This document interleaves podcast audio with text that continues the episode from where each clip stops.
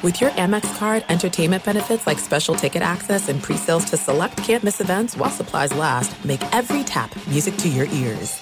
MTV's official Challenge podcast is back for another season. And so are we. I'm Tori Deal. And I'm Anissa Ferreira. The wait is over, guys. All Stars 4 is finally here. And this season takes it to a whole new level. Old school legends, modern power players, and ex lovers are all competing in Cape Town, South Africa for the prize of $300,000. And we're going to be right here along with you fans, covering every episode on the podcast. Listen to MTV's official Challenge podcast on the iHeartRadio app, Apple Podcasts, or wherever you get your podcasts. What's up, everybody? This is Stephen A. Smith, host of the Stephen A. Smith Show podcast. Tune in every Monday, Wednesday, and Friday at the very least as I bring you all new episodes that feature the biggest headlines in the world of sports, pop culture, business, and I answer your phone calls and respond to your tweets. You'll hear my unfiltered opinions and straight shooter interviews with top celebrities and game changers. All that and more. So listen to the Stephen A. Smith Show podcast on the iHeartRadio app, Apple Podcast, or wherever you get your podcast. I'm Saleha Mohsin, and I've covered economic policy for years and reported on how it impacts people across the United States. In 2016, I saw how voters were leaning towards Trump and how so many Americans felt misunderstood by Washington. So I started the Big Take DC. We dig into how money, politics, and power shape government and the consequences for voters. With new episodes every Thursday, you can listen to the Big Take DC on the iHeartRadio app, Apple Podcasts, or wherever you get your podcasts. You are listening to The Dan Patrick Show on Fox Sports Radio. Welcome to the program, Dan and the Danettes. Dan Patrick Show. We're down to Danette. Fritzy is taking his son to Syracuse and his first day of school. So Fritzy is out for the uh, rest of the day. But he's here in spirit, of course, and helping us book some great guests. Coming up, Nick Saban will join us. Uh, Mack Brown, the North Carolina head football coach. Jeff Van Gundy on the call last night for ESPN ABC, their NBA analyst. He'll join us coming up in about 15 minutes. And the great actor Bryan Cranston. All of that coming up on the show. A lot of great entries in nextgreatpodcast.com, the contest that I came up with in conjunction with our partnership with iHeartRadio. And we have over 450 entries right now. You have until the end of the month. We're going to pick up to 10 semifinalists, give them $1,000 producing a pilot episode. And a lot of the entries have nothing to do with sports. And I encourage you, if you have a great idea, all you want is somebody to hear you, listen to your idea, and give you some feedback. And then we're going to have America vote on it. America will vote on the next great podcast at nextgreatpodcast.com. And then I'm going to be in partnership with you. Really excited about this. And uh, judging from the entries, it sounds like you are as well. But nextgreatpodcast.com, and you have until the end of the month. You have until Monday to switch over to Peacock, download the app. We'll be on Peacock on Monday. And uh, I, we did a tutorial. It's really simple 30 seconds or less. You'll have the app. You put in your email, you come up with your password, and you're on Peacock, and you'll be able to watch this show starting Monday. And uh, we do want to say good morning to those watching on youtube.com slash The Dan Patrick Show. Uh, say good morning to Chat Row and those listening to the program on our 362 affiliates around the world. We'll have a poll question, play of the day, stat of the day as well, but let's begin with the headlines. The number one seeds in both conferences, the Lakers and Bucks, did not look good last night. And neither team looked good in the eight regular season bubble games leading up to the postseason. But I think everybody was under the impression, yeah, become playoff time. That's when you flip the switch. I've never seen the switch.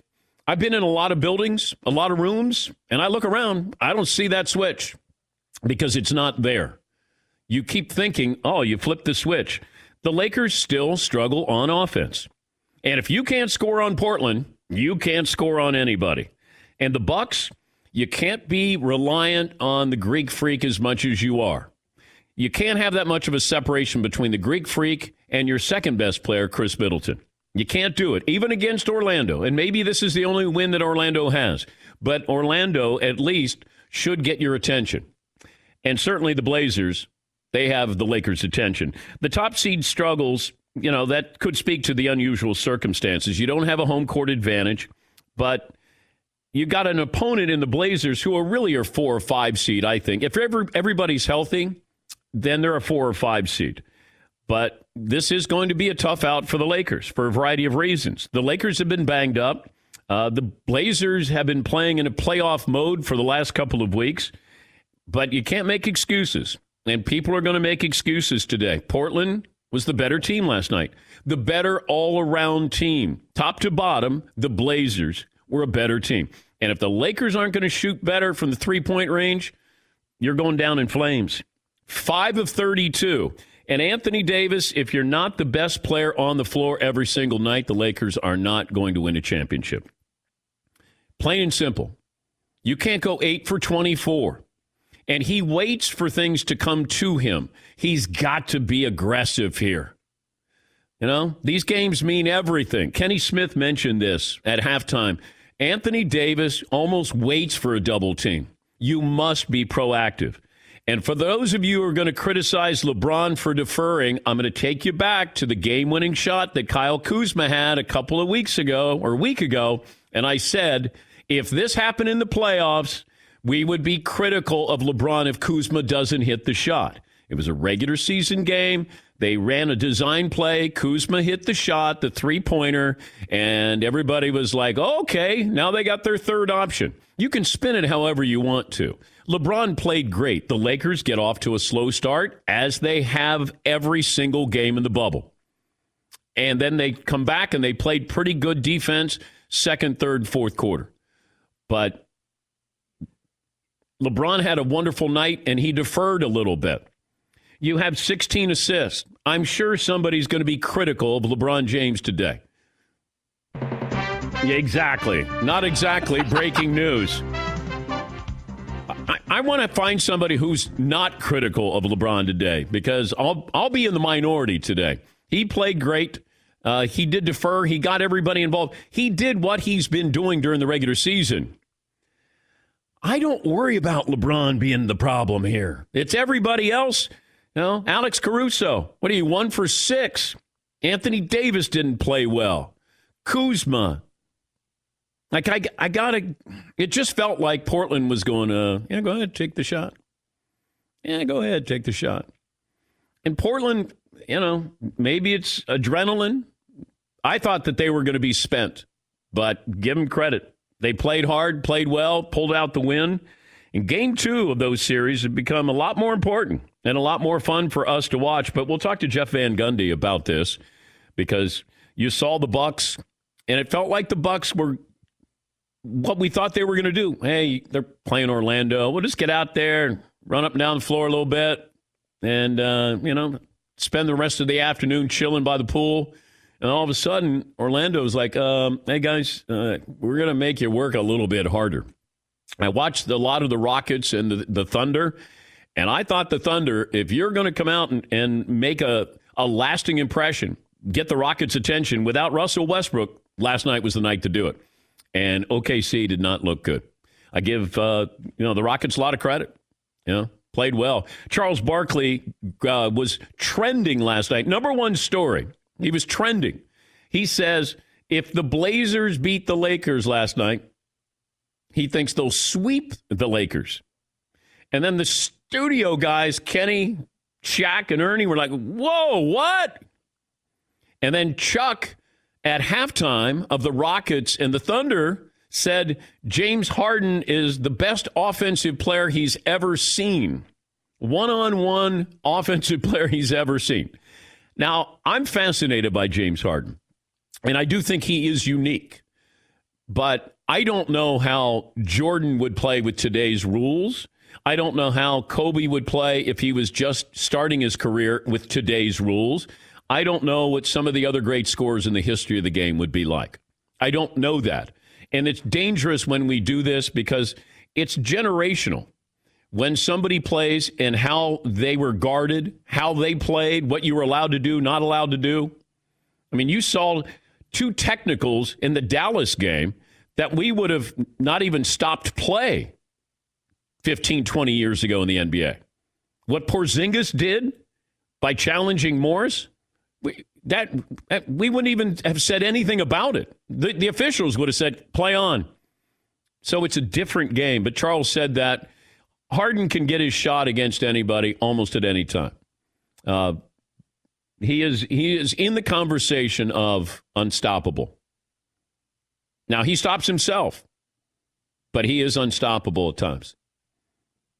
And there are very few in the history of the game. Would I say he's the greatest offensive one on one player? No, because Kareem is the greatest offensive weapon the game has ever seen. Nobody could stop the skyhook. Nobody. Nobody. In the history of the game, nobody. I don't care who you are, you couldn't have stopped that. Uh, and, and so, if we're talking about what is unstoppable, Kareem was unstoppable. You know, Michael had Michael could be stopped. He could be contained. But if Kareem er, certainly early in his career if you got a chance to watch him, it was it was unbelievable. He could have averaged 40 a game if he wanted to. But he came from a team tradition with UCLA and you know, he was just not that kind of player. Yeah, McLovin. See, all these guys, uh, Harden, Luka, and Giannis, they dribble anywhere they want because if you breathe on a guy in the perimeter, it's a foul. That was never like that. Giannis could never dribble all over the court. No. 20 years ago. And No. same, I don't know about Harden. Would, how would he have played in the Jordan era? Would he, Well, he's so physical. you think he would be strong enough to do that? Oh my gosh, yes. Like he is, he's a big guy, big guard. Uh, he he looks like he could play a lineman for uh, the Cowboys. I mean, he's he's a, a physical guy, and he is so good at angles. Scorers are so good at angles. You don't have to be the most athletic, but you have to be really smart in how you attack. And Harden is brilliant at how he puts you on his hip, gets by you. Do they blow the whistle far too often nowadays? Absolutely. They ruin the game at times, interrupt the game, let it go. Because, you know, back when Jordan played, you could put your hand, I could put my hand on you, and guys would just put their hand, lean on you. You can't do anything now. But Rock, you know, uh, Harden takes advantage of the rules, and I give him credit. The great ones understand what they can and can't do. What can I get away with? What are you going to call? But Harden is one of the great one on one players in the history of the game. Would I say that he's the most unstoppable? I would not, but he's in the conversation because his ability with the great handle, got great feet, and he's able to do that step back jumper. The, the only way he stops himself is when he misses those step back jumpers. But if you if he gets you on his hip, he's getting to the hoop, and they're going to make that call. So uh, Van Gundy will join us. We'll talk to him about who should be more nervous, the Lakers or the Bucks. We also have a story that's brewing in the Big Ten. And uh, this is from Jeff Snook, who is considered an Ohio State insider. He's written some books about his alma mater, the football program. And he had this this morning. Breaking news Ohio State's athletic director working on a plan to get five other Big Ten teams to participate in a 10 game schedule coming up this fall. Let me take you back to that Sunday night where the presidents of the Big Ten got together on a conference call. And I know that people have pushed back on this and said they did not have a vote that night because that next morning I told you that there was a vote with the presidents. It was 12 to 2 because it was Nebraska and Iowa. Their presidents wanted to play football. The other presidents, led by the athletic director of Ohio State, Gene Smith, did not want to play football. And nobody can refute that. Iowa and Nebraska's presidents, they wanted to play. I haven't heard any other presidents who came out of that conference call who said, hey, we wanted to play too. But now you have Gene Smith, the athletic director, who might be the most powerful athletic director, certainly one of them in the country. He has full support of Ohio State's president, and they're working behind the scenes. What they want to do is you would have Penn State, Nebraska, Iowa.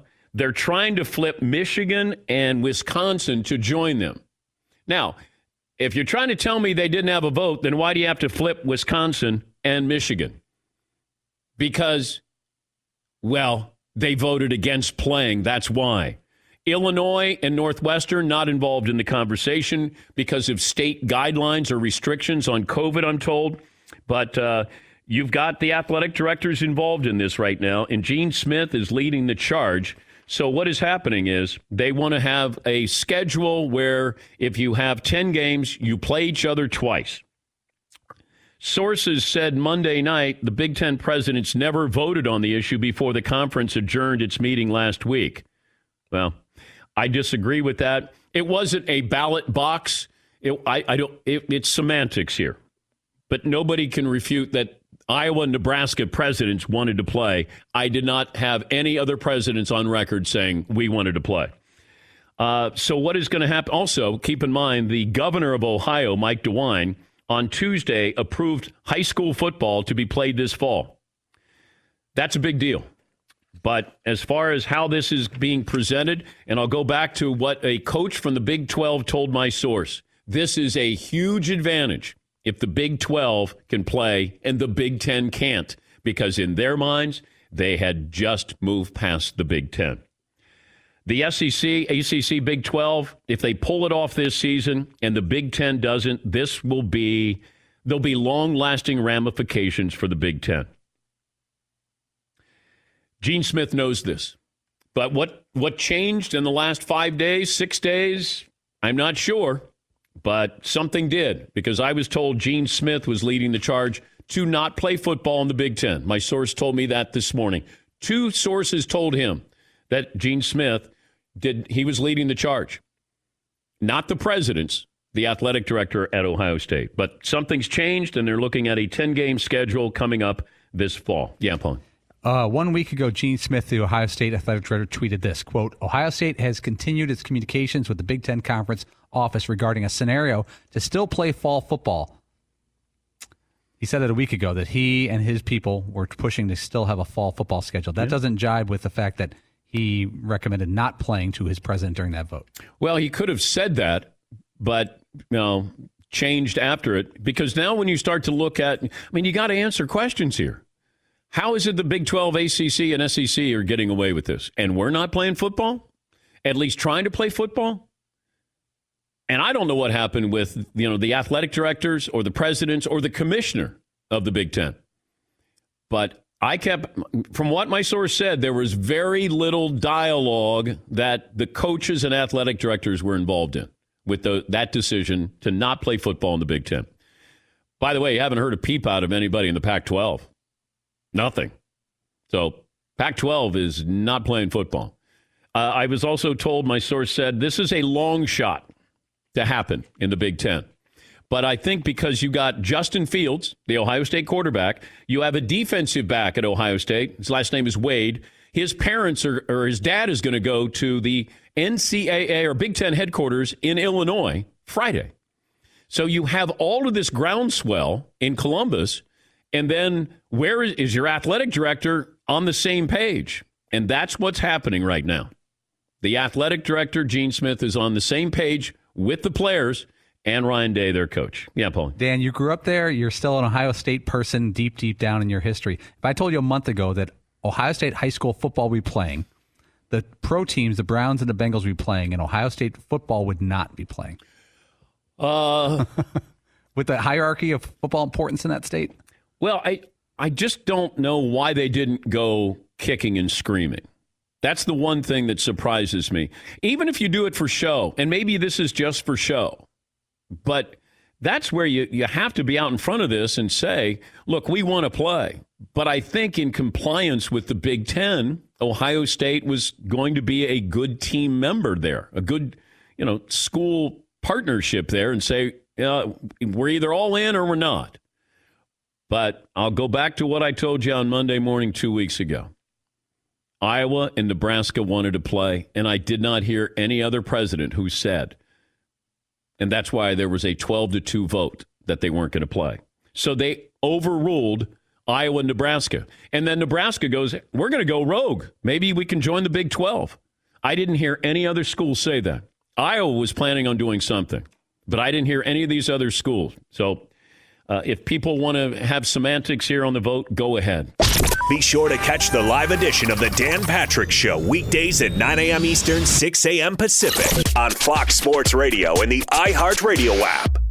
When you drive a vehicle so reliable it's backed by a 10 year, 100,000 mile limited warranty, you stop thinking about what you can't do and start doing what you never thought possible. Visit your local Kia dealer today to see what you're capable of in a vehicle that inspires confidence around every corner.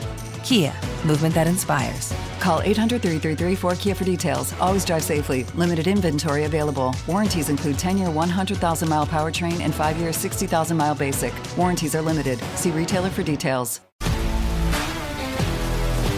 If you love sports and true crime, then there's a new podcast from executive producer Dan Patrick and hosted by me, Jay Harris, that you won't want to miss. Playing Dirty Sports Scandals. Each week, I'm squeezing the juiciest details from some of the biggest sports scandals ever. I'm talking Marcus Dixon, Olympic gymnastics, Cain Velasquez, salacious Super Bowl level scandals. Join me on the dark side of sports by listening to Playing Dirty Sports Scandals on the iHeartRadio app, Apple Podcasts, or wherever you get your podcasts.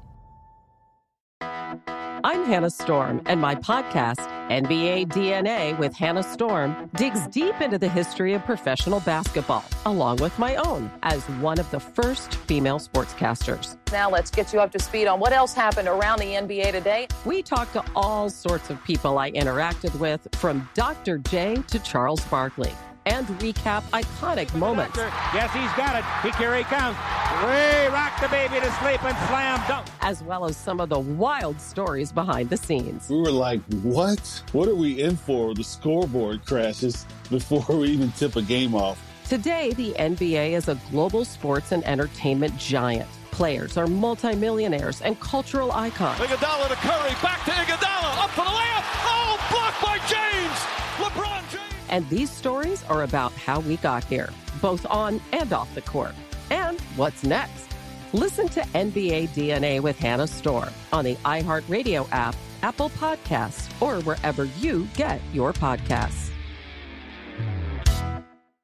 MTV's official Challenge podcast is back for another season. And guess what? So are we. Just in case you forgot, I'm Tori Deal. I'm a six time finalist and a challenge champion. And I'm Anissa Ferreira, and I've been gracing your screens for the last two decades. I am a veteran challenger and challenge all star. And speaking of all stars, All Stars 4 is finally here. I'm going to be honest, I literally thought this day was never going to come. Well, the challenge gods have answered our prayers, and we're going to be right here along with you fans covering every episode on the podcast. And this season takes it to a whole new level. Old school legends, modern power players, redemption seekers, and ex lovers are all competing in Cape Town, South Africa for the prize of $300,000. Anyone can win, relationships matter, and only one All Star will claim the title of Challenge Champion. Listen to MTV's official Challenge podcast on the iHeartRadio app, Apple Podcasts, or wherever you get your podcasts. Charles Barkley was trending last night prior to the Blazers Lakers game on Inside the NBA. Sir Charles had this to say. If the Portland Trail Blazers win tonight, they're going to sweep the Lakers. Sweep! Oh. I'm telling you. Uh, they all had a good chuckle with that. And then the Blazers go out and pick up the victory. Jeff Van Gundy on the call for ESPN ABC. And uh, what was your reaction when you heard that Charles said if the Blazers win last night, they'll sweep the Lakers? Well, interestingly, I had said just the opposite the day before on a show. I said that I thought that the Lakers had a better opportunity of sweeping the Blazers than the Blazers had of winning the series. And last night, um, you know, Portland shot under 40% from the floor, and they still won. Yeah. And so um, I got to give them a lot of credit. I think they were hardened, you know, t- you know, because they had to win so many games. And just like Milwaukee, you know, at the end of one, uh, the Lakers were down double digits, and so they were playing from behind the whole night. Yeah, and they've been doing that every single game in the bubble. If I didn't watch the game last night, how would you sum up why the Lakers lost? Awful shooting, you know, five for 32 from three. Terrible from the free throw line. LeBron and Anthony Davis were uh, a combined 16 for 24. And then LeBron and Anthony Davis, who have to absolutely carry them offensively, uh, Davis was 8 for 24, LeBron was 9 for 20. So, you know, it was a substandard night offensively all the way around. They didn't turn it over. They played really hard. They were up on the backboard, um, but their offensive skill is very limited. James and Davis have to be great. Yeah, I think Anthony Davis, night in and night out, though, coach, has got to be the best player on the floor. And these are the first real important games of his career. And I don't know if you ease into the playoffs. It, it felt like he lets the action sometimes come to him. He needs to be more aggressive. And I don't know how LeBron can facilitate that. You know, can you change somebody's personality? Because it might just be Anthony Davis's personality.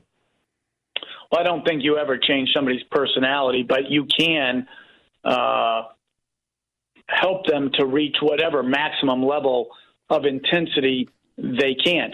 You know, LA all year has been dynamic in transition. And Davis got a couple in transition last night, but they've struggled in half court. They're they just don't have a lot of weapons. When you think about it, who else is going to be able to create a shot yeah. other than James or Davis? Um, without Rondo, Avery Bradley, I think they miss his defense and off the ball cutting and movement. I'm interested to see do they put in somebody like Waiters to try to have another guy who can go off the dribble. He only played a minute last night, so uh, I'm just interested. Um, their starting unit, uh, it just doesn't. They didn't play well, and they haven't played well offensively in the half court. Talking to Jeff Van Gundy, ESPN ABC analyst. He'll be on the call on Thursday. Oklahoma City and the Rockets, and then it'll be the Lakers and Blazers. If uh, I'm Portland, what do I want the Lakers? What am I forcing or trying to get the uh, Lakers to do? Well, I think what you want to do is make sure you, you do a better job of keeping Anthony Davis off the line.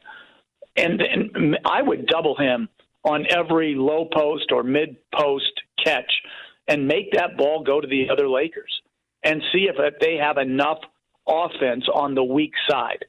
And I think if the Lakers are able to get through this series, I have no doubts that they're going to every team that plays them is going to try to test the Lakers to see if they have enough offense uh, in the half court. And if you don't give the Lakers transition, if you're Terry Stotts, right, we turned the ball over 16 times, and that led to some breakouts. But if we can just keep them in the half court, make them shoot it up over the top, they won't shoot five for 32 from three, but do they have enough shooting? And then Portland, I didn't know. I thought they might be on fumes. You know, that adrenaline, and you've coached against teams with teams that they just seem to be relying on something internally, and Portland still has that last night. And I also thought the big men uh, proved to be a pretty big difference for that team when I didn't think Whiteside, you know, who doesn't play that much, but then they relied on him last night. You, you just got a nice team contribution, and that's a team that's a better all around, overall, top to bottom team than the Lakers are. Well, I thought the, you know, winning the play in game on the first night um, gave them that extra day off so that they had two days off in between games uh, to plan and to recharge. And the thing I think uh, Terry Stotts' team, you know, none of those guys had a big night last night. Yeah. None of them. They no one shot well. They won shooting under forty percent, but they got to the free throw line, and um, like you said, they got some timely contributions. Whiteside uh, Nurkic didn't have a particularly big night, but I thought, you know, he did some good things. Uh, Lillard's bomb obviously was an, an incredible shot, but um, they can. If I'm Terry Stotts, I'm saying we can play a lot better, and we're going to need to play better because certainly the Lakers aren't going to shoot like that. I just thought they were more ready. And when you know, Doug Collins used to always say, the NBA is not a fourth quarter league; it's a first quarter league, and the team that's ready can play with a cushion uh, the entire night, and that's exactly what happened. You know, for Portland, uh, they were up double digits at the end of one, and that cushion allowed them to play free and with great confidence. Barkley, uh, at one point last night, halftime, I think Rockets and the Thunder said that uh, James Harden is, I think, the most unstoppable one on one player that he's ever seen. What do you make of that? Well, I think certainly in this era with these rules, uh, the spacing is so much greater now. Uh, the rules are tilted entirely to the offensive player.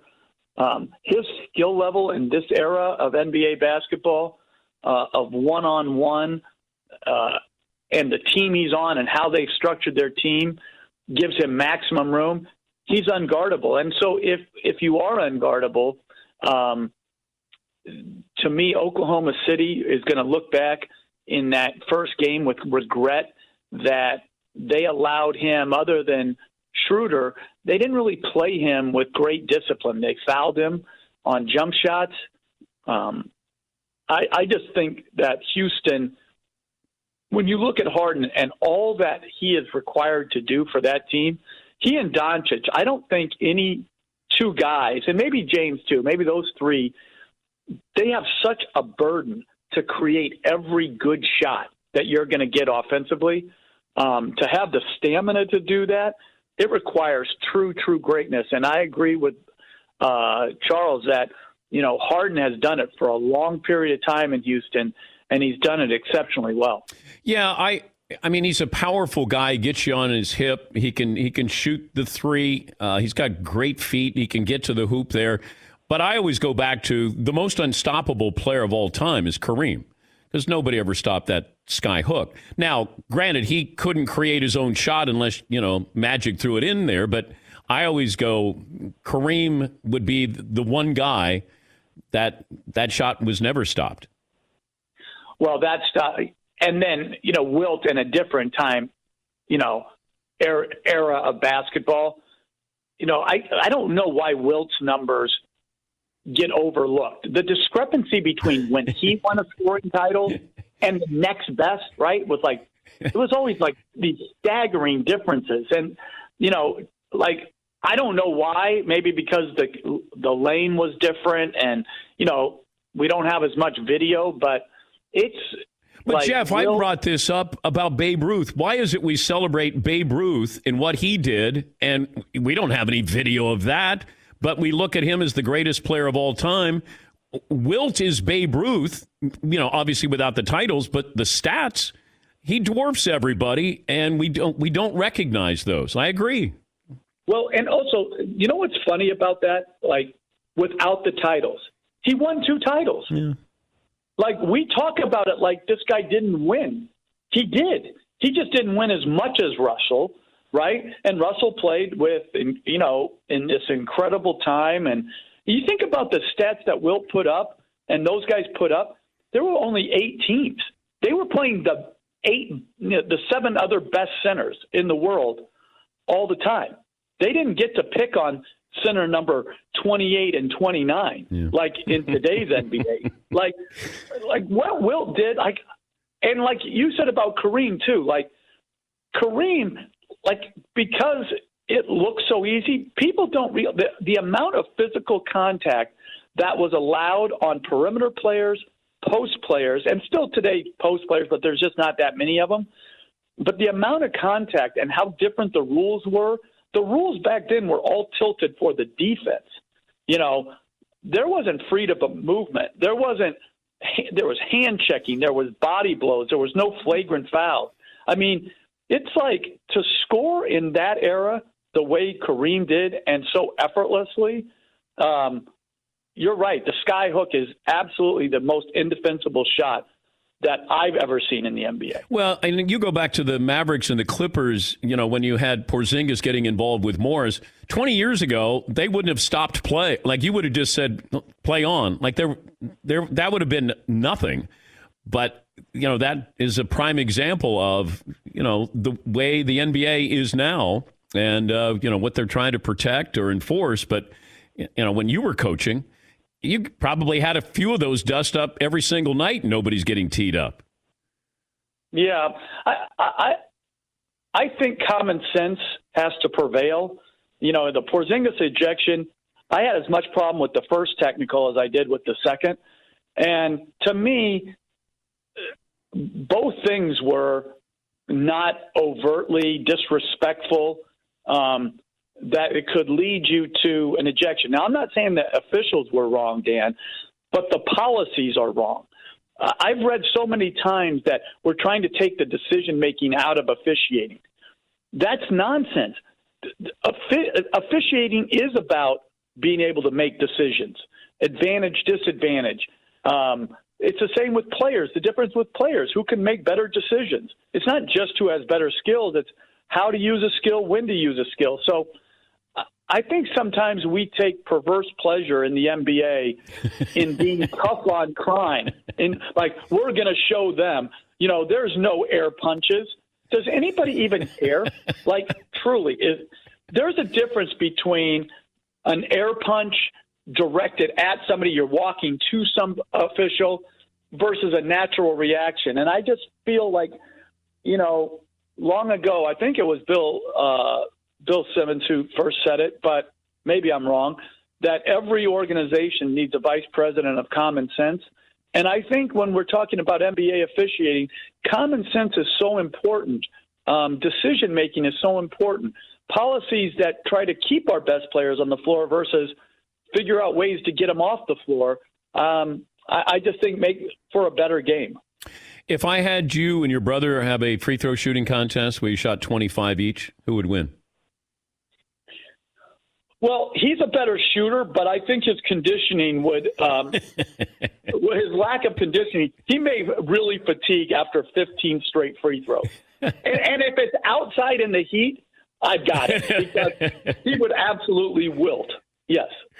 Uh, and I'll leave you with this. I was watching the Clippers play against the Mavs, and Kawhi Leonard struck me as if I was going to attach a, a soundtrack to players – his would be like Miles Davis. There's a, there's a, a jazz feel to Kawhi Leonard. And I don't know why I thought that, but it just felt like he moves at a different speed and a different grace about him. I, I don't know, but I, I'm curious if we started attaching soundtracks to certain players by the way they played, that might be interesting. I don't know. You know, that's actually good. I don't know too much about music, but he does play at his own pace and rhythm. He's he's not easy to speed up because of his strength and his size. So, you know, you were talking earlier about somebody getting somebody on their hip like Harden, and then you can go at your own pace. I feel Doncic is the same way. He looks like a yep. middle linebacker, yeah. like at the point guard position, and he's not fleet of foot, but when he gets a, a, a half a step on you, it's hard to recover and get back in front and these guys with this skill at their size and their strength and the vision they have, um, it's really hard to guard now. You know, you combine everything rules, spacing, amount of shooting around. It's like video game type numbers these guys are putting up. And, and Leonard can seemingly get a good shot anytime he wants to. And I did bring this up the other day, so full disclosure, where I said, you know, Luka is better than Larry Bird right now at the same age because Larry was still in college. And Doncic has been playing against grown men since he was 15. And his the way he plays, what was Larry when he got into the league? 23, maybe 24, because he sat out a year uh, when he quit Indiana. Like Luka, where he is now, it, it's not unheard of to say he's going to be a better basketball player than Larry Bird. Yeah, I think like for me, comparison is the thief of joy because so, someone feels diminished. I know when I know. when you start saying things, and I think sometimes we jump ahead of ourselves when we say a young player is like an all-time great because the true um, measuring stick of the all-time greats is the consistency, right? So Bird had this everyday consistency over a long period of time you know, why is Jabbar one of the, you know, you know, could be the greatest, or Jordan, right? They did it for for a long period of time. Why is LeBron James considered one of the greatest, if not the greatest? It's the consistency over time, and really, I don't see anything being able to get in Luka's way um, to achieving that type of status um, if his health holds up, because the guy has skill, he has passion. Uh, he has vision. Like if you have all of that, that's what Larry Bird. That's that's what he had, and that's what Doncic has. And I, you know, whether he's going to have the same team success that Bird had remains to be seen, and it's so dependent on who they can surround him with. But certainly, Doncic is heading to be an all-time great if his health holds and, up. and that's why I, you know, Zion makes me nervous. You know, he he's must see TV and he's explosive, but you know, when you're in a race with your body, you know, to stay in shape and be able to perform like that, Luka is going to be able to play the same way he's playing now, probably in ten years from now. Because it's not predicated on, hey, he's so explosive or he's so quick or whatever. It just feels like he plays like an old guy does when you, you go to a playground and some guy who's 50 who played, you know, in the Ivy League and you're going, well, that guy's unstoppable. He just, he knows how to play the game. And I think that what you see now is probably what we'll see in 10 years from now. And I can't make that same claim with Zion.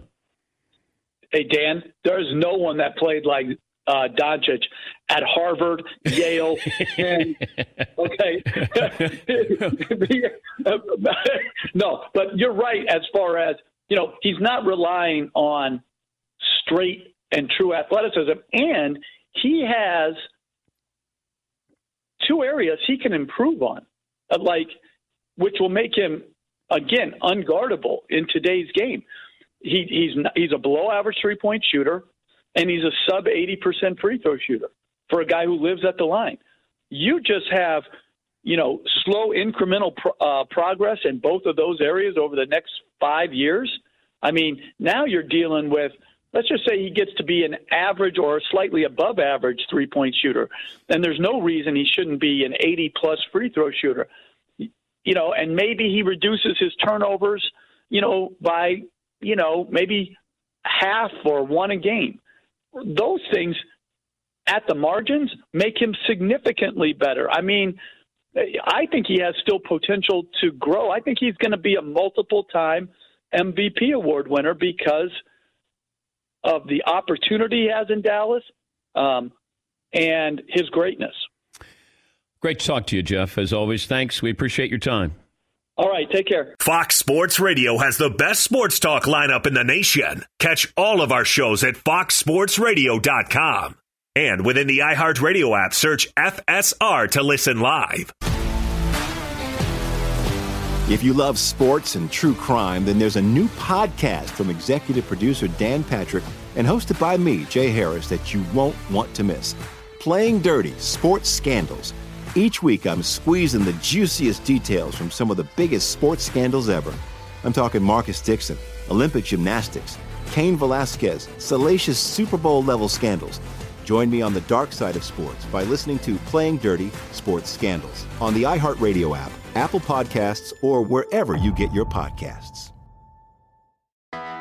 I'm Hannah Storm, and my podcast, NBA DNA with Hannah Storm, digs deep into the history of professional basketball, along with my own, as one of the first female sportscasters. Now let's get you up to speed on what else happened around the NBA today. We talked to all sorts of people I interacted with, from Dr. J to Charles Barkley and recap iconic moments. Yes, he's got it. He here he comes. Way rock the baby to sleep and slam dunk. As well as some of the wild stories behind the scenes. We were like, what? What are we in for? The scoreboard crashes before we even tip a game off. Today, the NBA is a global sports and entertainment giant. Players are multimillionaires and cultural icons. Iguodala to Curry, back to Iguodala, up for the layup. Oh, blocked by James. LeBron James. And these stories are about how we got here, both on and off the court. And what's next?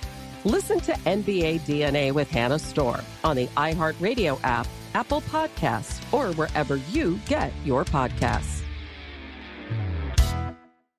MTV's official Challenge podcast is back for another season. And guess what? So are we. Just in case you forgot, I'm Tori Deal. I'm a six time finalist and a challenge champion. And I'm Aneesa Ferreira, and I've been gracing your screens for the last two decades. I am a veteran challenger and challenge all star. And speaking of all stars, All Stars 4 is finally here. I'm going to be honest, I literally thought this day was never going to come. Well, the challenge gods have answered our prayers, and we're going to be right here along with you fans covering every episode on the podcast. And this season takes it to a whole new level Old school legends, modern power players, redemption seekers, and ex lovers are all competing in Cape Town, South Africa for the prize of $300,000. Anyone can win, relationships matter, and only one All Star will claim the title of Challenge Champion. Listen to MTV's official Challenge podcast on the iHeartRadio app, Apple Podcasts, or wherever you get your podcasts.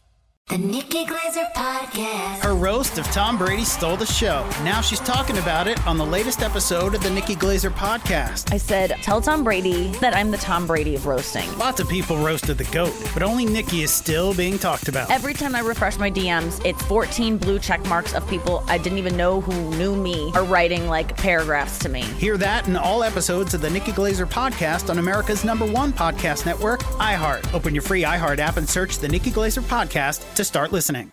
Let me uh, let me get to the uh, North Carolina head coach, uh, Mack Brown, who uh, is you're about the same age as Coach Saban, aren't you, Mack? Uh, Dan, I'll be 69 at the end of this month, so yes. All right, I like that. Do you have an email address? What I do is, is I'm not near as smart as Nick. I answer my own emails, and he's got somebody else answering his. So, what a great thing if you say I don't text, uh, I don't answer the phone, I don't have a cell phone, I don't have an email, uh, so don't contact me. Just leave. I, I think that's it. I, I may go to all that today. I may cancel my email after this show. You got uh, Syracuse on September 12th at home. How confident are you that you're going to play that game? Dan, I think we're going to play, and, and my job's to lead this team. So I've, I've got to, um, everything I do is to prepare to play. What our presidents have said, and I'm very proud of their, their stance, uh, and they've talked to our medical experts, is that they haven't said we're going to play. They've said that we're moving forward, trying to make sure that it's safe enough to play. And I think that's good. We're, uh, we have not had uh, positives on the football field we've practiced now probably 11 times and it's it's good and and kids are staying safe where all of us have issues is when they leave our our football area the complex and and they they have their normal social lives and and things have changed they can't have that normal social life anymore And also, if the students are on campus but not going to classes, I would think that that helps your football team staying safe, uh, you know, and not being out in the, you know, the general population there. That you can almost keep them in a bubble of sorts on campus. Is that the game plan? Uh, Dan, it is. Uh, basketball's proven that that works. And uh, even when we were going to class the, the last week, the classes were very safe. Somebody was holding the door. There were uh, uh, probably a third of the normal people in the classroom, the normal students. They were social distance. They all had masks. So our players told me they felt very comfortable. I think again, Dan, our problem is is when you get outside of, of football, outside of the classroom, and kids are going to be kids, and and uh, we're we're all telling them wear a mask. If you'll do that and social distance, be around people that are wearing a mask, wash your hands, sanitize everything. The universities are trying to do everything in their power to help. And now we've got to have the students to, to step up and help us as well. Why is it the ACC, Big 12, and SEC are still trying to play, planning on playing, and the Pac 12 and Big 10 are not?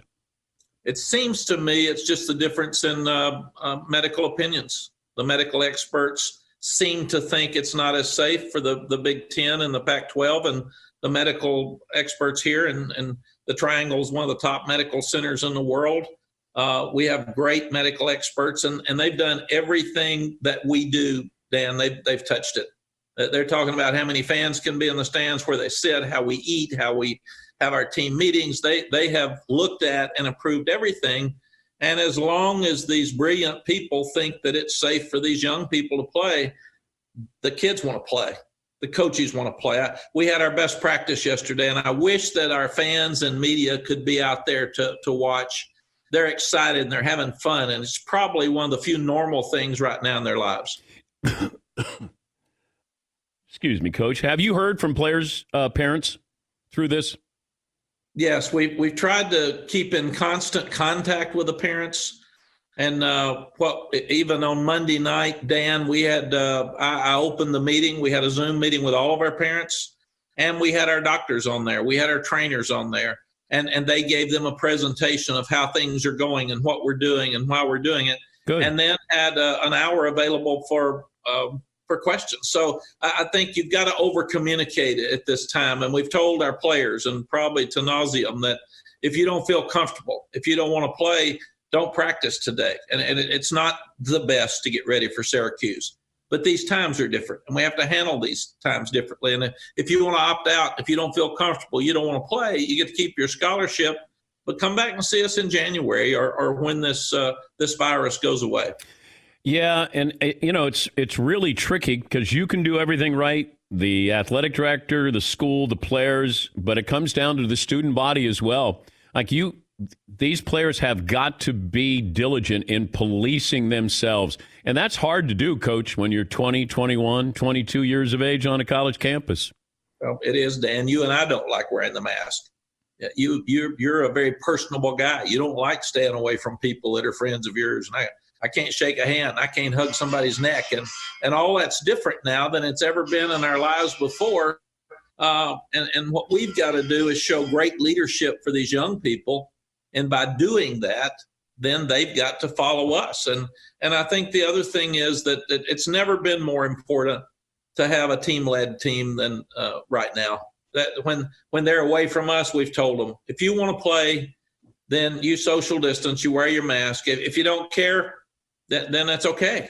But if you want to play, you've got to do what the medical experts are telling you to do because that's going to be the difference when it comes down to when they make a final decision. Any chance you keep Notre Dame for good in the ACC with football? Well, I, I would love that. It, it, it'd be a win for the ACC. Uh, great program, obviously, tremendous brand nationally, um, great TV revenue and, and market. Uh, they do it right. They, they go by the rules. They're, they're always going to be good. Uh, so it would be a home run for us if we could. What do you have uh, in your office there? The the coolest thing you have in the office there is what? Uh, the national championship trophy that's right over my shoulder that I'm hoping every recruit sees. you should walk around with that. You know, just like a push cart, uh, you know, a scooter or something, and have that. You go back to that 2005 season, the play that Vince Young ran. What was the call, and was was that a designed play to beat USC? It was a design play. It was menu number two because at that time we were going no huddle because it was the end of the game and and uh, you you had to get the play in very quickly. And I'll never forget it was a play that Vince told us he wanted to run if we got in that situation because we said, "What's your your best go-to play if we get down to the end and we have to make a play?" And and he said menu two, and and so we called it. And I'll never forget. I said, "Look quickly and if they're open, throw it. But if not, your legs are pretty darn good for five yards. So uh, don't be hesitant to pull it down and run it. And uh, he wasn't throwing it, coach. No, no, he, he pulled the old. hey, I'm I'm going to fake it like I'm going to throw it, and, and then got in that end zone very quickly. Why didn't he work out in the NFL? Do you know? In in some ways, he did. Dan, he was uh, rookie of the year and made the Pro Bowl a couple of times, and he helped it, the the Titans get to the playoffs. Uh, I worry sometimes that young people that leave a year early um, maybe aren't quite as ready uh, for all the stuff as much as they are the football. And it was a very uncomfortable situation too. That uh, Coach Fisher didn't want him. Uh, Norm Chow, they both wanted Matt Leinart, who is a great player, but Norm had coached Matt at USC. And Bud Adams, the owner, wanted Vince because he was from Houston. So they were kind of forced into taking him. And mm. and when they said we want Matt Leinart, and then you're forced to take somebody else, they came to me and said, "How are we going to handle this?" And I said, "It's not good, brother. You, you better go talk to Vince very quickly and tell him that the the reason it wasn't that you didn't want Vince, you wanted Matt because he ran your system and." And, and you were very comfortable with him. So it just didn't start out right. And, and I don't think it was ever really good. Has Michael Jordan been to a practice? He has not. I've, I've seen him in town a couple of times, and Michael's very supportive. And of course, we all love The Last Dance, and uh, he is so competitive. When I saw him last spring uh, in in Jordan Brand, his shoes, Dan, he's got Michigan, uh, he's got Oklahoma, he's got Florida, and he's got North Carolina.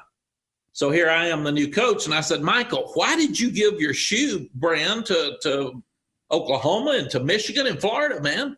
why didn't you just give them to us? And he said, why don't you start winning some games like the rest of them, and then we'll talk about who I give my shoes to. And I thought, eh, Yeah, that's fair. Yep. Yeah, you, you became now. You know what his teammates felt like when he would. uh, There's no question. I. I did what they did. I said, yes, sir. uh, good luck in uh, trying to pull this off, Coach. It's great to talk to you. You got Syracuse September 12th in Chapel Hill. Uh, great to see you. Hope you're well. Thank you. Thanks. Thank- I always appreciate you. Thanks for having me on. You keep yourself uh, safe and healthy. Be sure to catch the live edition of the Dan Patrick Show weekdays at 9 a.m. Eastern, 6 a.m. Pacific on Fox Sports Radio and the iHeartRadio app. If you love sports and true crime, then there's a new podcast from executive producer Dan Patrick and hosted by me, Jay Harris, that you won't want to miss. Playing Dirty Sports Scandals. Each week, I'm squeezing the juiciest details from some of the biggest sports scandals ever. I'm talking Marcus Dixon, Olympic gymnastics, Cain Velasquez, salacious Super Bowl level scandals.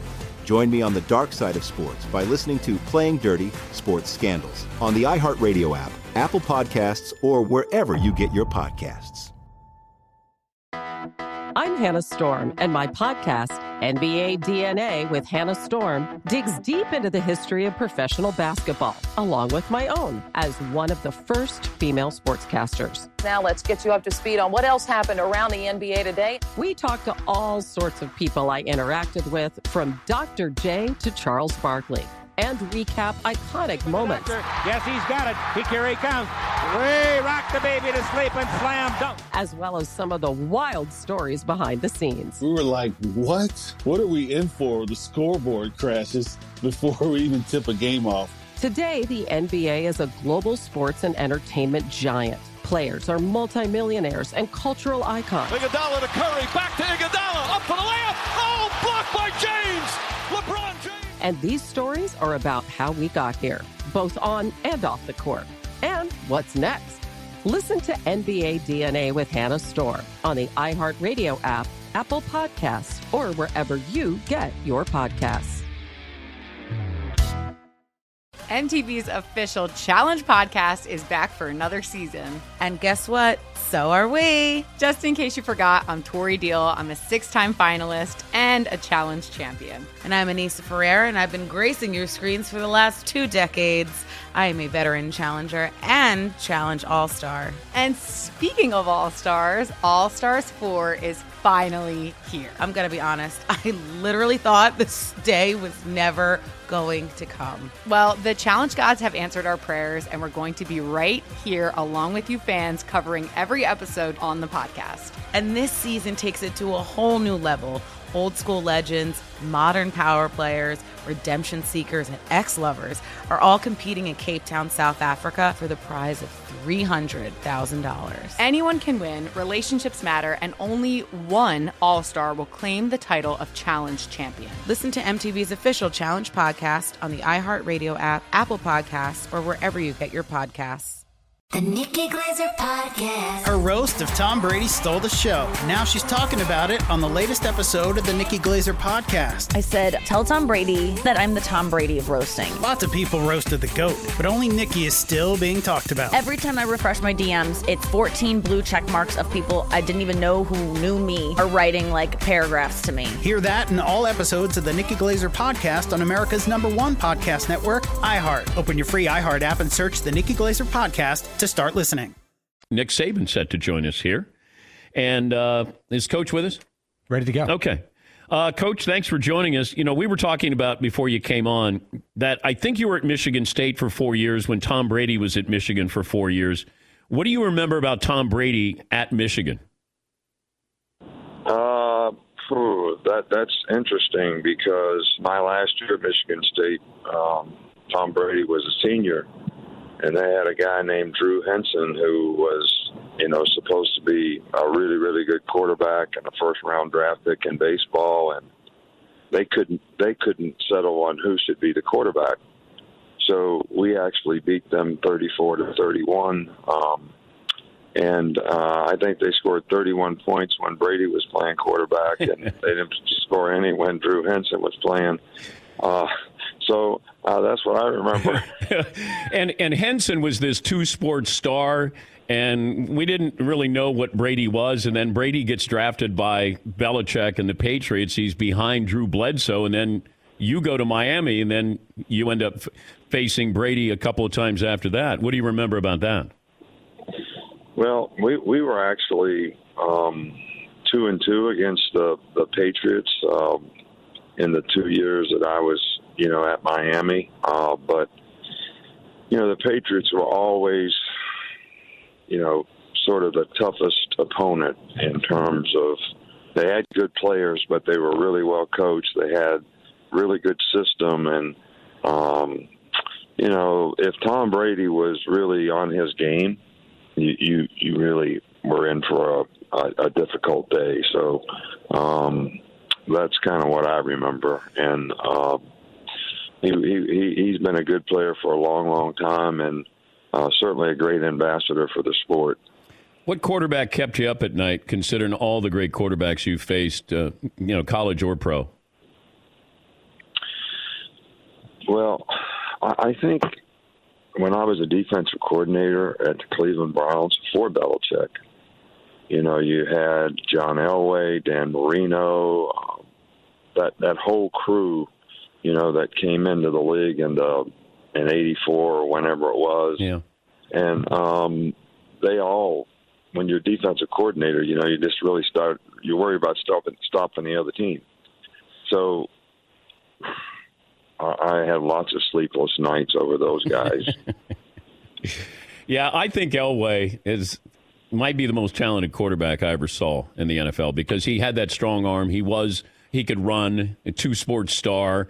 You know, it, it was just when he lost Super Bowls, then all of a sudden you can't be the greatest of all time when you're losing three Super Bowls. They put all that blame on him, but um, I I still wonder what Elway would be like in today's NFL.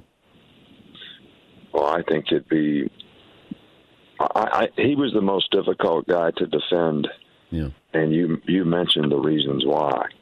You know, the other guys were all talented passers and very very good at that part of the game, but when you try to defend someone and they're dual threat, um, they have arm talent, they can throw the ball, they can beat you throwing, but then they can take off running, scramble, extend plays. Um, that creates tremendous problems for you on on defense, and that's what John Elway did that the others didn't do.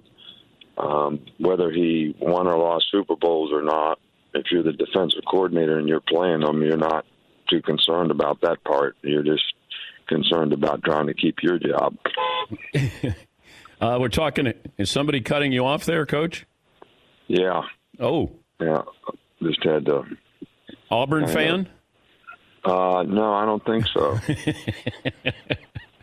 We're talking to uh, Nick Saban, the Alabama head coach, and you're still scheduled to open up uh, at Missouri on the 26th of September.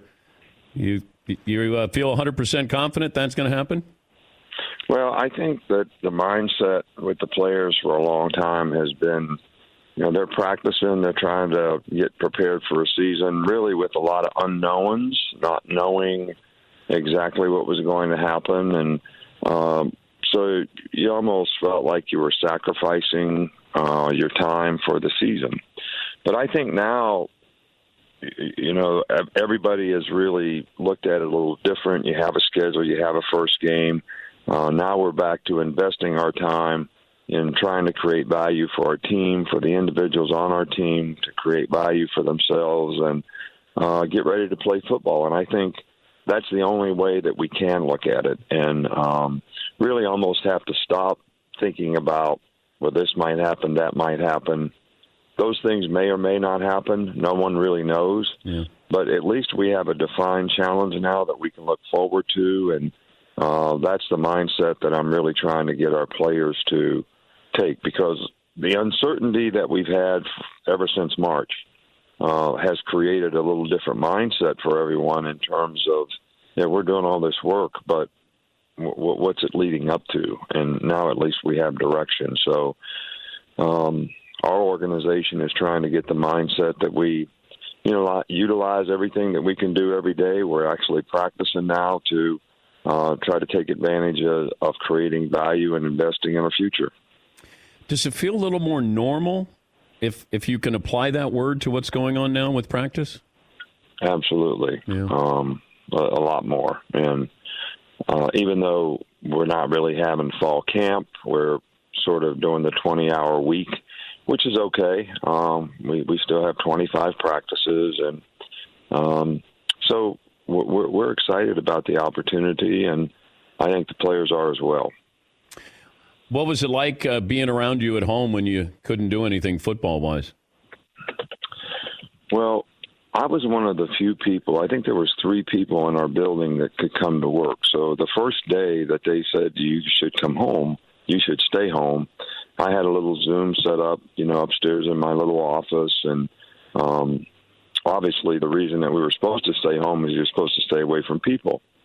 So when Miss Terry's crew came to work, about 17 strong, cleaning ladies, two yard guys, you know, accountants that come and do her books and run Nick's kids. I said, I'm safer going to work than I am staying here. So, um, and the one good thing that came from all this is I never had an email address. So people used to send her emails for me. And like the first day of the pandemic, she got like 500 emails. And she said, "You're done. I'm not taking any more of your emails. So if you want, if if you want your information, get your own email." So I, I actually have an email now. I've, I've really made Wow, look at you. technological progress. Here you are approaching 69 years of age, I think, uh, in October, and you, you finally got an email, coach. Email address. got an email. That is great. Yeah. Can, no, no matter how old you are, you can still improve. Uh, did you hear the story when your former running back, Josh Jacobs, was on our show last year? Uh, I don't think so. That's where he said that. Uh, let me play it for you. This is what Josh Jacobs had to say.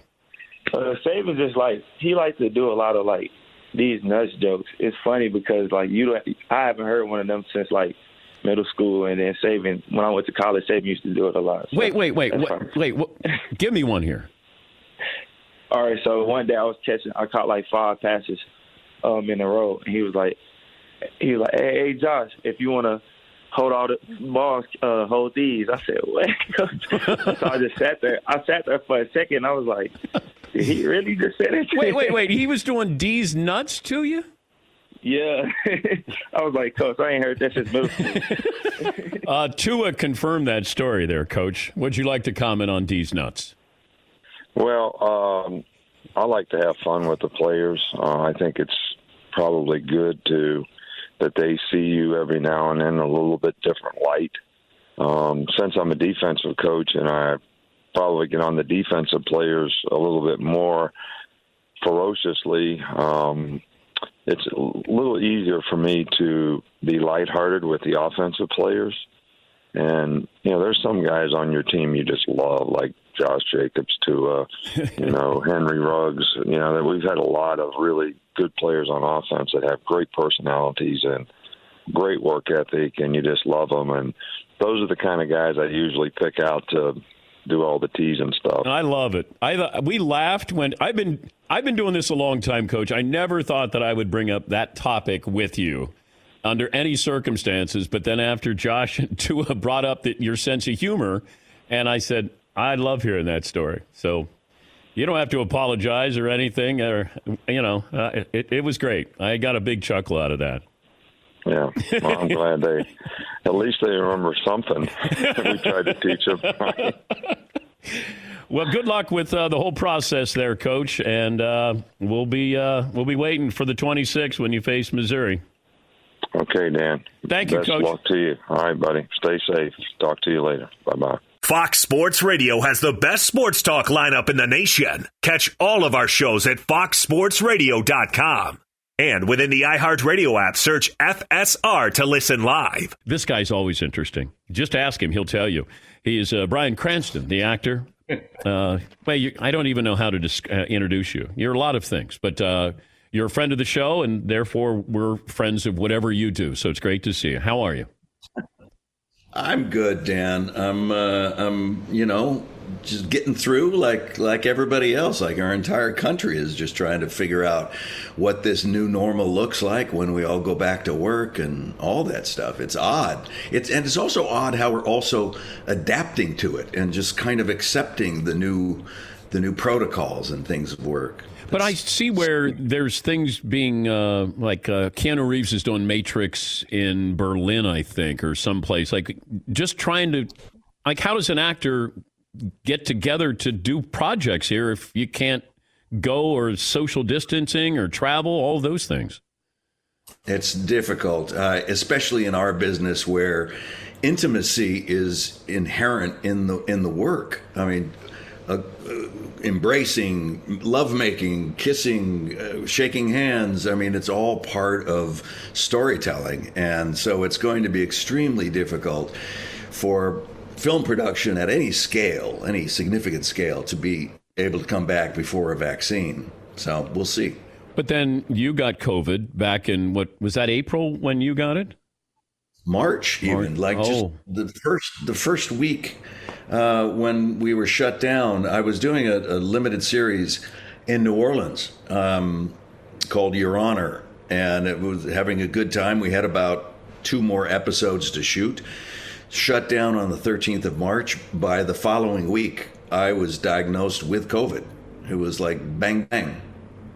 And you know what was the symptoms, or did you know you were sick?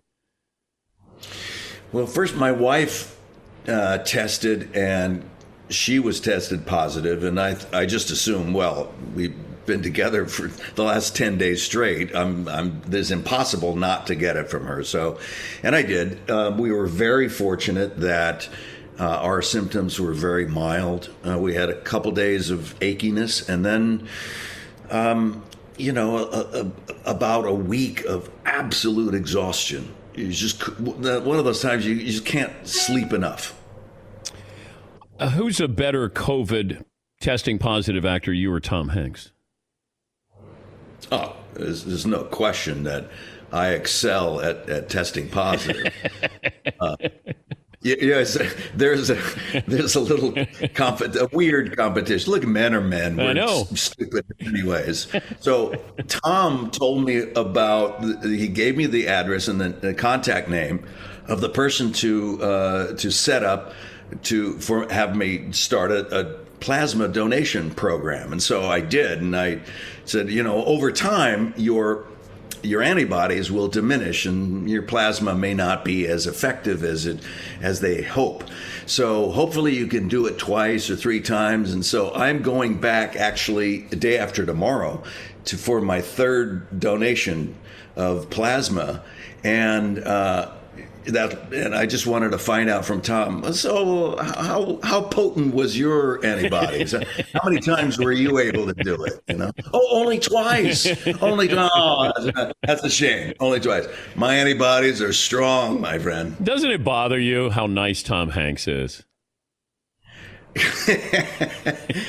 He's uh, no, you know what? I mean, the truth is you can't even joke about it because he's so good. Um, I've worked with him. He's given me a job. I've worked with him like four times. And um, I've really learned from him how to behave. Not that I was going to misbehave, but how to step up and embrace that responsibility of being the leader of a cast, uh, which sets the tone for the entire shoot, and how he conducts himself, his comportment. Yeah. He goes to work, he's prepared, he's got a good attitude.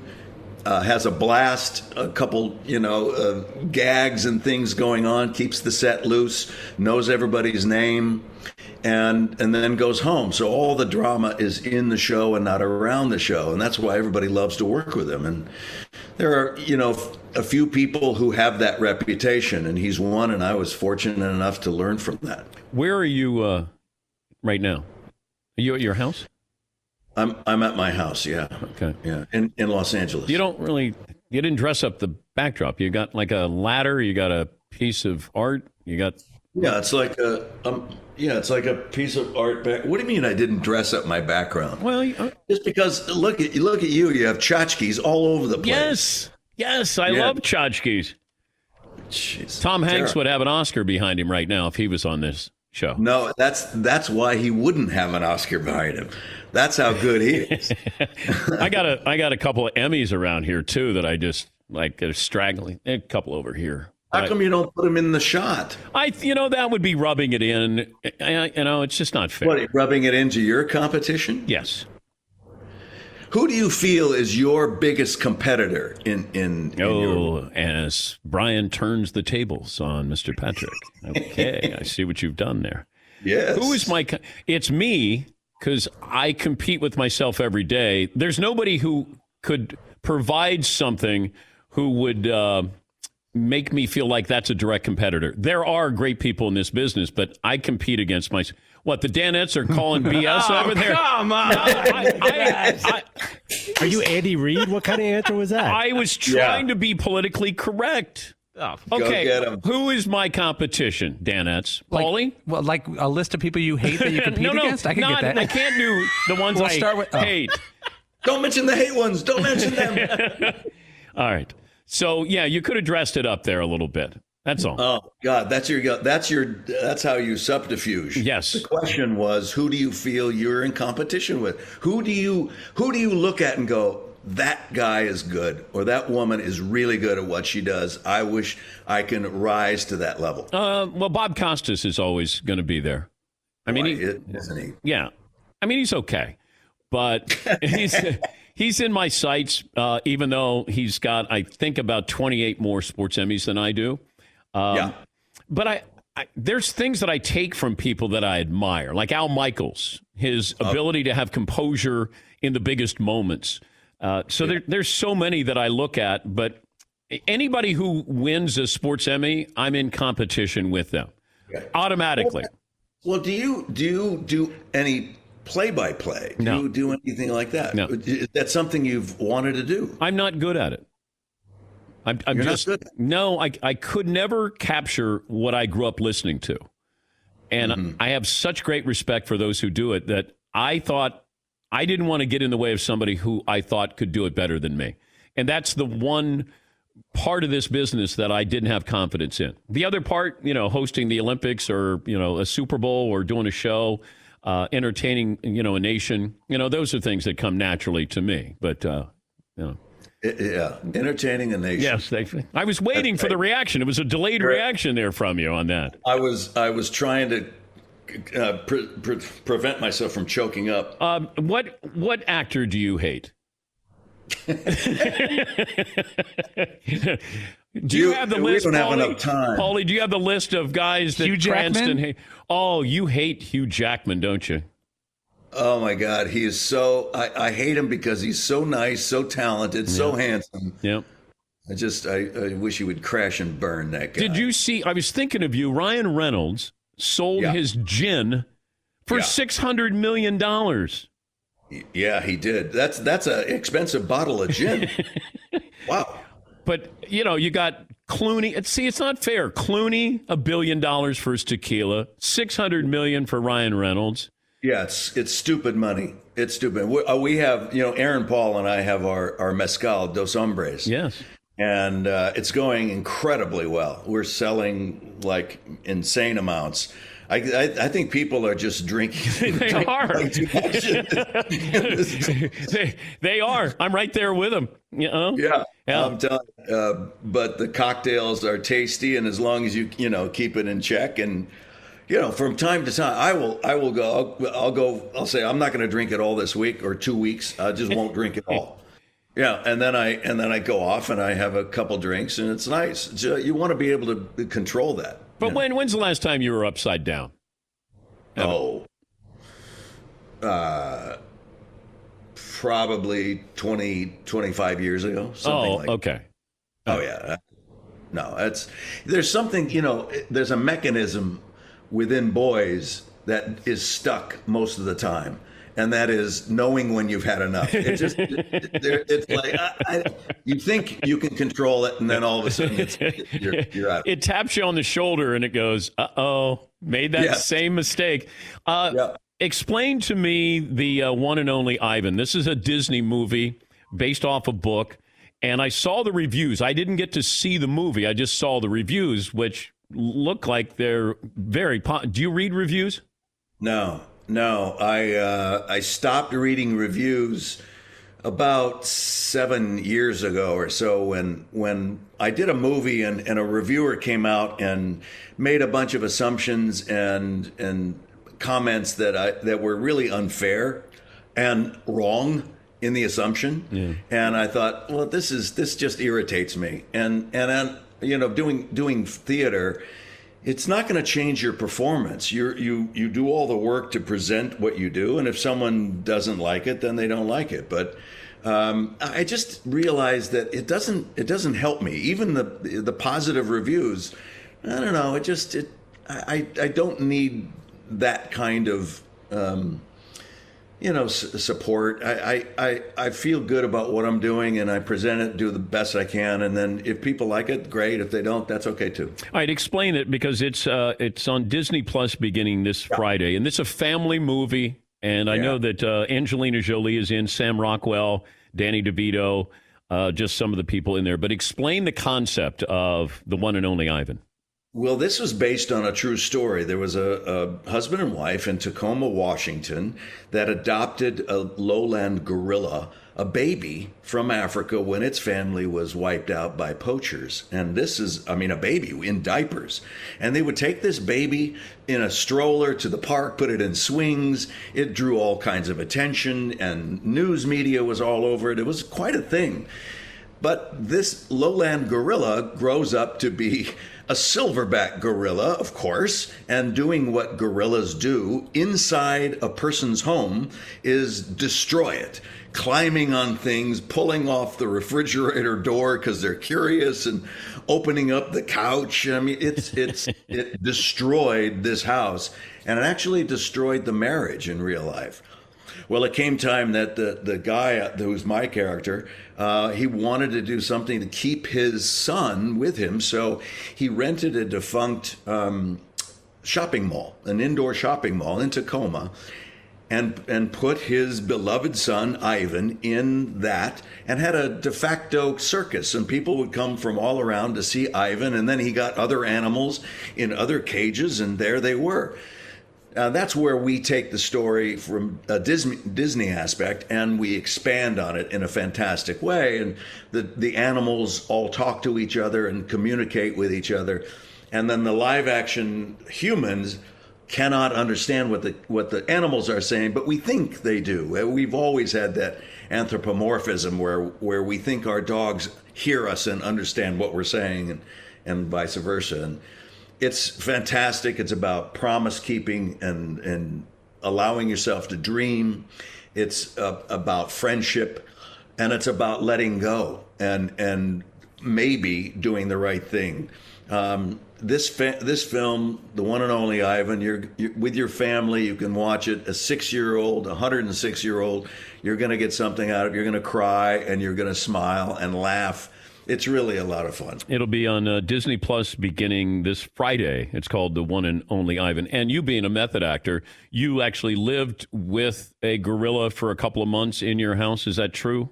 I yeah, um, and my wife uh, called the divorce attorney almost immediately. Really? Yeah. And, uh, but now this gorilla and I are having a relationship. Tom Hanks would do that. Yeah, no, yeah.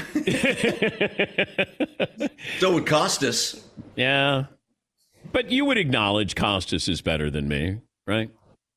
I, well, I would acknowledge that Costas has that fluidity, that that encyclopedia mind to, to bring up those anecdotes and things Bryan, like that. Bryan, you're supposed to say no.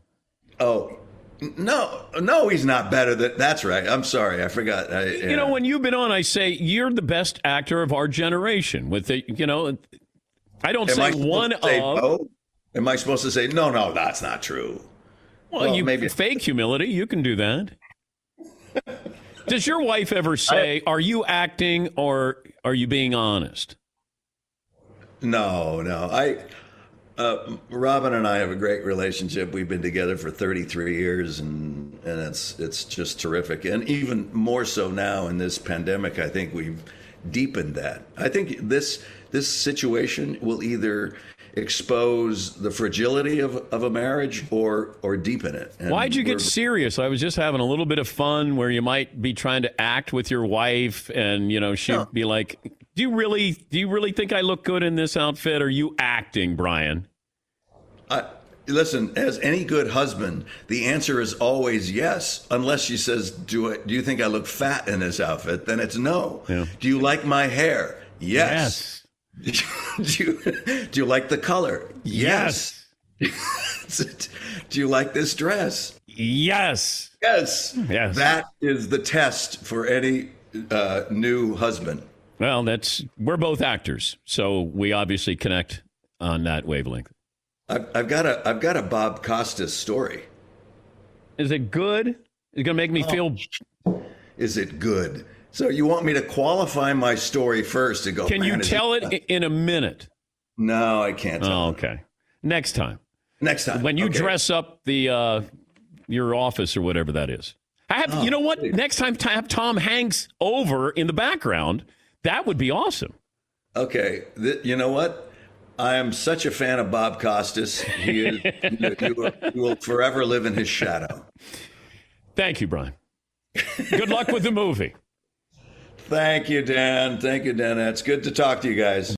When you drive a vehicle so reliable it's backed by a 10 year, 100,000 mile limited warranty, you stop thinking about what you can't do and start doing what you never thought possible. Visit your local Kia dealer today to see what you're capable of in a vehicle that inspires confidence around every corner. Kia, movement that inspires. Call 800 333 4KIA for details. Always drive safely. Limited inventory available. Warranties include 10 year 100,000 mile powertrain and 5 year 60,000 mile basic. Warranties are limited. See retailer for details.